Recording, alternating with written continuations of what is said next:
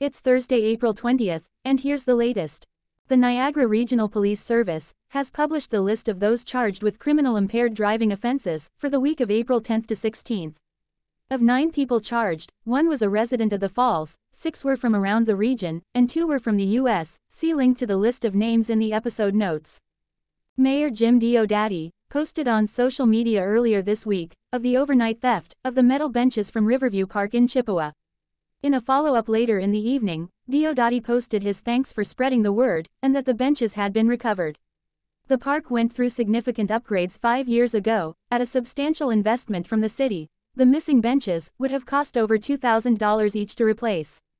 It was announced that this year's Canada Day celebrations will be changing venues, moving away from downtown to Firemen's Park at the north end of the city.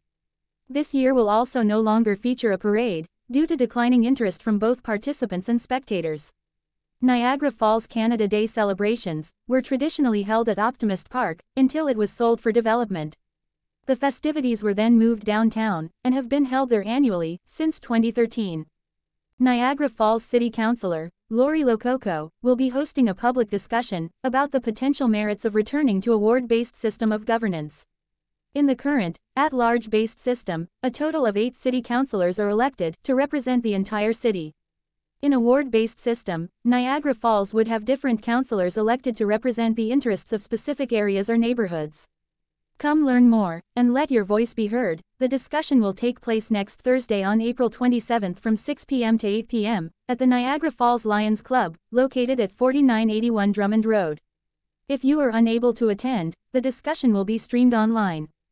See the Facebook event page for more information. Niagara Region has announced another fee increase for garbage tags. These are required if you exceed the two garbage bag limit for single family homes. Effective May 1st, the price will increase to $2.85 per tag, up from $2.50. The last price increase was in February of 2020, when it went up to $2.50 from $2. Tags can be purchased at designated retailers throughout the region or online at the Niagara Region website. See the link in the episode notes. The city has received an application to host a series of bike night events that would close down Queen Street between Buckley and St. Clair Avenue every Thursday evening between May 11 through to October 5. Input from area residents and businesses are being solicited regarding this application. Contact details are in the episode notes.